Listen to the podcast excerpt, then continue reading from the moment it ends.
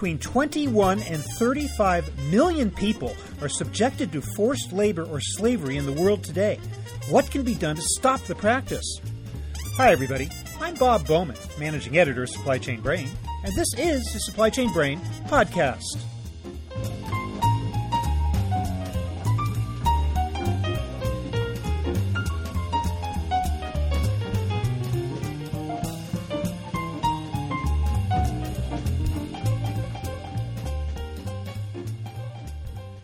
Forced labor continues to be a serious problem on a global scale. It's found in developed and developing nations alike.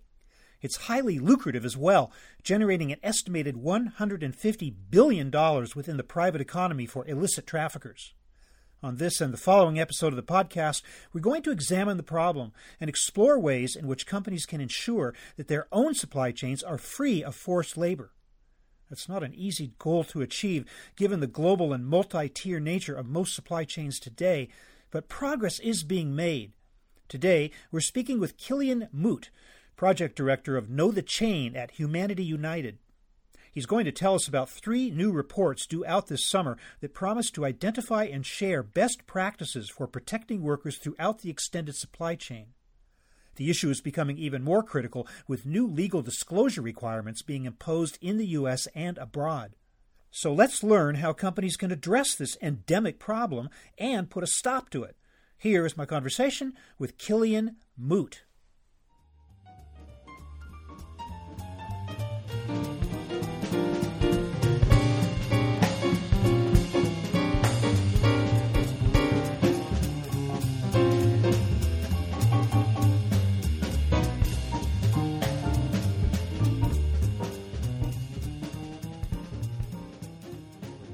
Killian Moote, welcome to the program. Thank you, Bob, so much for having me. You're with an organization called Know the Chain. Would you first of all explain to us what is Know the Chain? Yeah, Know the Chain is a project of Humanity United, a foundation based in California that works to address some of the world's most intractable problems. At Know the Chain, what we focus on specifically is the issue of forced labor in supply chains. And what we are as a resource for investors and companies who are working to understand how best to address the problem of forced labor in supply chains. Okay, well, let's go from there and talk about some definitions here.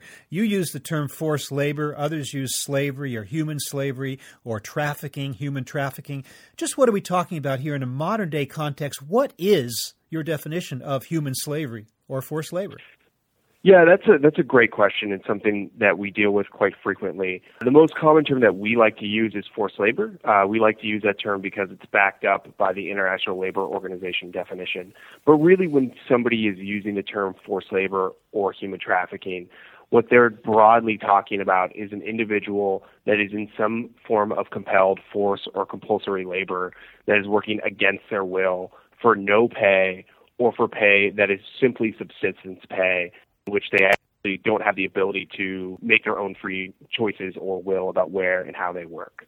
Okay, so we're distinguishing it from situations where we have abysmal working conditions, low pay, and bad bad conditions at the site of a factory, for instance, but not necessarily a forced situation. That's another topic for another day, right? That is correct. Yeah, we are specifically talking about individuals that are in a situation of bonded or compulsory labor. A lot of people profess surprise to learn that human slavery or forced labor or whatever you want to call it still exists to a great degree on the, on the globe in the globe today. Just how serious and widespread is the problem in your estimation? Estimates vary. I think what would shock most people today is to know that there are more people in the world today enslaved than at the height of the transatlantic slave trade. Obviously, there's more people in the world today as well, so that is a contributing factor why, for why we see a greater number of slaves today than when slavery was a, a legal institution. Estimates vary. The ILO puts the estimate at about 21 million, but that range goes from 21 million up to as high as 35 million people enslaved in the world today. Uh, we generally use the ILO statistic uh, because it's a recognized convention and one that a lot of organizations, companies, governments subscribe to. So our estimate that we use is 21 million people. And where do you believe in the world today the problem is the worst? It is an issue that is throughout the entire globe, really. And there are some regions of the world that have greater numbers and prevalence of slaves. The reality is, is that it virtually penetrates every type of business in the world today, every type of sector, and it, it, it operates globally. There are some regions of the world that have higher concentrations, but no organization, no country, no business is immune from the realities of modern day slavery. For example, the ILO estimates that in the private economy, human trafficking and forced labor generates about $150 billion that are going to illicit traffickers through the form of exploitation of individuals. I find it, in fact, surprising to hear that there is a significant problem in the so called developed world. I saw a statistic from the Human Trafficking Foundation that believes there are up to 20,000 slaves in the UK. Is that, in fact, the case in your estimation, that it's not just in the so called developing world that we have a problem? Yeah, it, it is in our estimate that it does continue to happen in the developing world and, and the developed world. In countries like the United Kingdom, the United States, their Western economies, we have stronger systems of rule of law.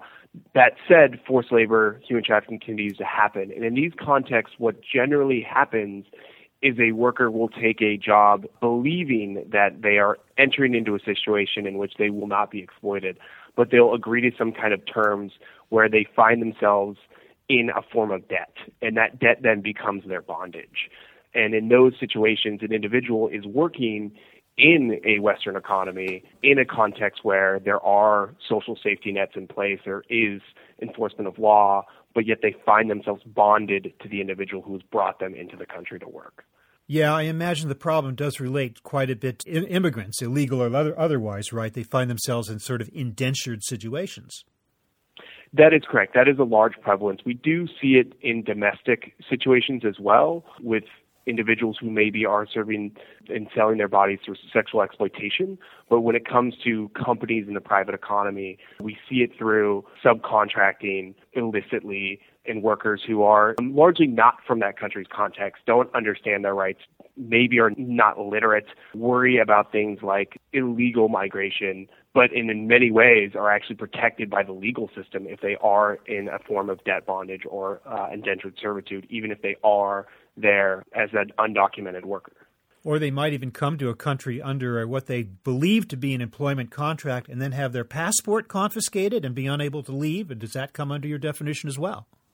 Yeah, that is correct. That is a common tactic used by traffickers to retain legal documentation of the individual worker. Um, and that, again, bonds that worker in many ways to the employer. They they don't have the ability to leave the context because then they are without documentation. They are perceived to be there illegally even though they came through a legal visa process or a legal system. It's a tactic that is commonly used by traffickers. Another common tactic is those workers who are contracted or subcontracted, the contractee, the individual who recruited them into the country, will collect their wages, take a high percentage of the wages, and then distribute the remaining amount to the worker, which for the most part is not sufficient to cover their basic expenses.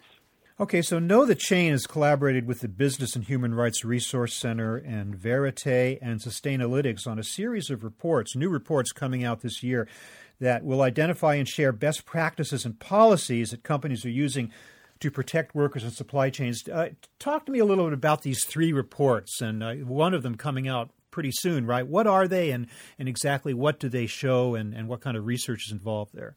Yeah, what we've found to be the most effective way to identify this, the leading practices is to evaluate companies sector by sector right? There are some practices that can be translated from one sector to the next, but for the most part, the best practices that can be implemented come from sectoral peers.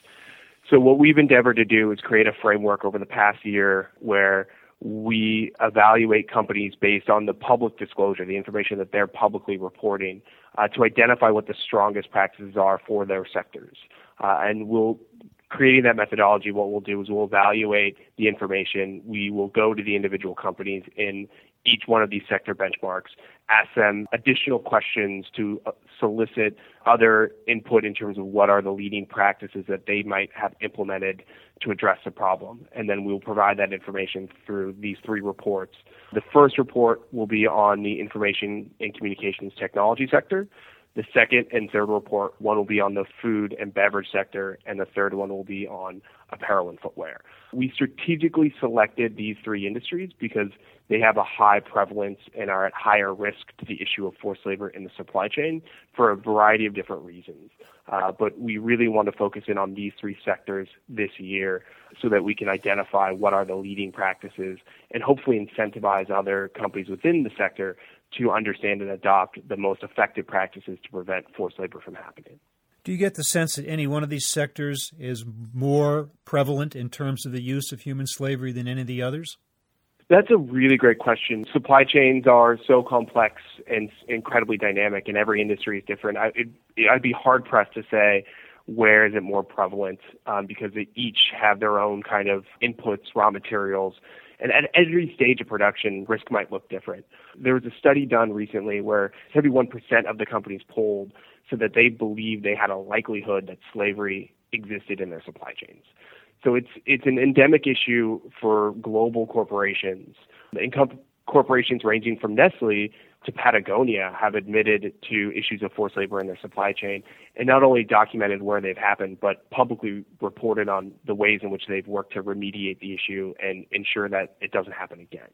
So, really, in the global context, any multinational company has some level of risk and really what we're pushing companies to understand is how do you appropriately understand what that risk is for you based on where you're producing, what your supply chain looks like, and how do you appropriately address it? One of the highest profiles instances of, of human slavery or forced labor that we've seen in recent years is that of conflict minerals in the Democratic Republic of the Congo. Does that fall into the information communications technology sector, or is that something that's not one of these three things that you're looking at initially?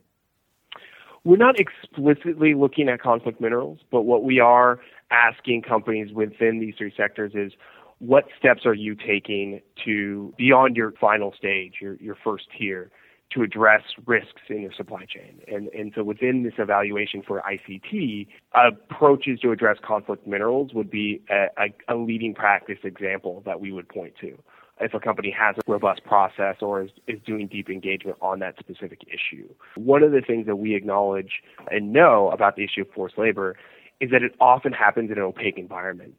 Uh, it happens beyond the first tier. And so, really, what that means for companies that operate as multinationals with global supply chains and, and supply bases that extend throughout the world is to have a better sense of not only your final stage, but your inputs and your raw materials. And a part of our evaluation will look at what steps are companies in these three sectors taking to appropriately identify where their risks might be and, and track or trace through their supply chain to appropriately weed out uh, the illicit actors that are acting against the company's own ethics and own standards. For the most part, the majority of global companies today have explicit policies and standards that prohibit the use of forced labor. That said, as you look at the implementation of those policies and as a company becomes more segmented in its supply chain and, and it's farther away from where work is happening, the risks increase significantly. And so one of the things that we're trying to identify is what are the leading practices out there that help companies get a better sense of what production looks like beyond that first tier, beyond that direct supply base.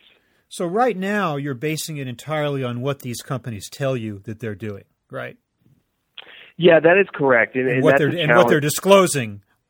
Also, yes, and what they're disclosing, and a part of that is based on this emergence over the past five years, really, of a global tapestry of legal disclosure requirements that are impacting multinationals today. Started in 2010 with the California Transparency and Supply Chains Act through all the way last year to the UK Modern Day Slavery Act. And then in between there, we've had Dodd Frank, the conflict minerals reporting requirements. We've had things like the Executive Order 13627, which requires federal contractors to take specific steps to address forced labor in their supply chain. So we're really we're seeing this broad requirement on companies now to report on these issues. And so what we're trying to do is fill in the gap about what does good reporting look like and what what can companies do to appropriately address their risks. And by virtue of doing that, we hope that will make the burden of fulfilling these reporting requirements now uh, a little less burdensome because you, a company presumably would have a volunteer pro- way of disclosing that would align with all the, the regulatory requirements for reporting.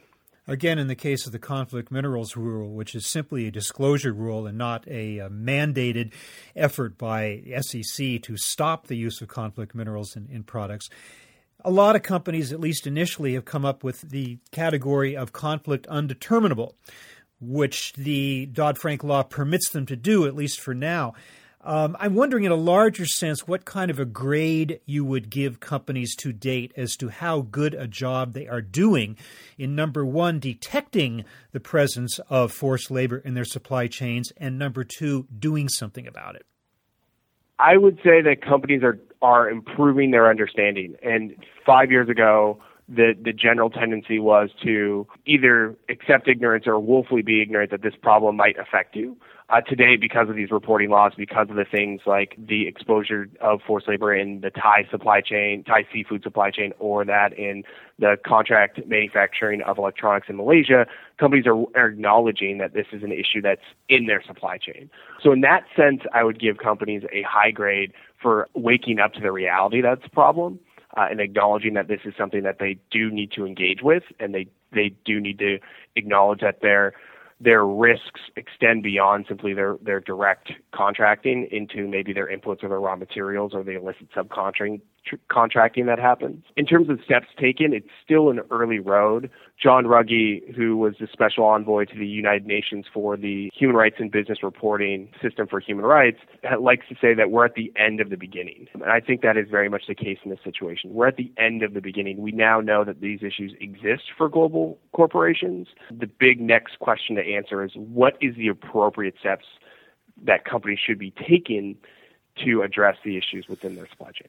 Okay, well, let's go with that then. Up to this point, what have you learned from these reports so far that could you could extrapolate in the form of some best practices for companies to do that they should now be taking in order to address this critical issue? Yeah, one big issue that we, we see in terms of increasing risk is the use of um, labor brokers in supply chains. In, in a global world today, labor is becoming more and more fluid, uh, moving from one production region to another, moving from one low skilled region to another. And so if you're a company that might have a supply chain that depends on recruited labor, the question you should be asking is what is the appropriate level of recruitment fees that workers should be charged? Should they be charged recruitment fees at all? Or if they are, uh, what is your responsibility as a employer, the end user of the labor, to ensure that those recruitment fees aren't excessive and aren't putting that population at an increased risk to forced labor. Uh, so that's one area that we see are emerging. We're seeing companies like HP sign up to no fees, explicitly prohibiting the use of recruitment fees. We're seeing companies like Apple reimburse up to millions of dollars and excessively charge or illicitly charge recruitment fees of workers, essentially acknowledging that when workers have to pay for work, it puts them in a situation of risk. So that's one area that we point to. Another area that we point to is in addition to doing risk assessment, companies evaluating risk of a supplier or of a, of a country in which they might go into before going into the production region. Um, that's a great way and great tactic for a company to consider as they're looking at what elements might, might drive risk. And then another really important element here is auditing. Social auditing has been around for for decades, and it's a common tool that companies use. But any good social auditor uh, can't capture all the issues that might exist in a workplace. So increasingly, companies are utilizing things like direct worker communication tools, worker hotlines, other means to engage the worker uh, to ensure that when the when the auditor isn't there or if the auditor doesn't catch it, the individual still has a way to voice a complaint or highlight an issue that they might be aware of. So a lot of this stuff might be included in a supplier code of conduct uh, right up front in supplier negotiations and be the basis for a relationship with a supplier, correct? That is correct. Uh, and some of those elements are upfront in the contract. Another element that we're seeing that's important in terms of standards and, and setting the tone with suppliers is this element called cascading the standard. So if you have a supplier and you have specific requirements that prohibit the use of forced labor or require that they ensure that workers aren't charged excessive recruitment fees, then what you should also require of your supplier that they turn to their suppliers and ask the same thing. It's another tactic or step that a company can take that in some way attempts to cascade their own standards and their own commitment to preventing forced labor from happening down their supply chain, down their long supply chain. Because every multinational company today uh, has a very complex supply chain. Ultimately, it looks more like a supply web than a chain itself. And so, how do we take steps to ensure that workers are protected? But that's the tricky part, isn't it? For instance, I mean, what, it, getting up those multiple tiers to the raw material stage, for instance, in the case of cotton, from the field to the mill, conflict mm. minerals from the mine to the smelter. That's a whole other issue, is it not? And how good a job do you think companies are doing in achieving the visibility way up that, at that stage that they can really determine whether forced labor is happening or not? Yeah, and, and that is the, the holy grail is a, a way to completely track one supply chain from final stage all the way upstream to final stage or to the input level in, in raw materials. What we're seeing is the emergence of and the strengthening of positioning of industry groups because some of these issues, whether they're raw materials or their inputs, they allow for pre-competitive dialogues uh, within industries where it's a collective action is really encouraged and actually collective action among industry peers who normally are competitors actually is necessary to to really push deeper in. So for those industry groups like the Electronics Industry Citizenship Coalition, the EICC for the ICT sector, those types of groups are emerging and are are becoming more prevalent and more important because collective action will be necessary if we are going to move from this current stasis that we're in, where we focus on final stage into raw materials and inputs. You sound optimistic to some degree. Is that correct? I'm very optimistic. Uh, I like to joke that I'm an external optimist, internal pessimist. I do think that we can address this issue, and I think the progress that we've seen. The reality is, is that the first step is that you have to admit that you have a problem uh, in any situation, and we're there now uh, we're acknowledging that this is an issue. Companies are coming forward and reporting where they're finding a problem. That doesn't mean that it isn't continuing to occur or that the prevalence isn't high. It means that we're at least acknowledging that there's some issues that we need to begin to address collectively. Um, and we, we're taking steps and we're addressing it, but it, but it is a long way to go. We have a long way to go before we create a global work environment where uh, workers are free to choose their form of employment and they don't find themselves in a situation of bonded labor. So, as I assume, we'll be looking for that first report this summer, which will focus on about 20 companies, and, and that will be your information and communications technology sector report. We'll link to that when we get information on that, as well as subsequent reports, and keep following the efforts of Know the Chain in this effort. But in the meantime, Killian Moote, I want to thank you so much for being with us today to tell us about your progress toward the uh, elimination of forced labor and human slavery from the supply chain. Thank you very much for being with us. Thank you so much, Bob.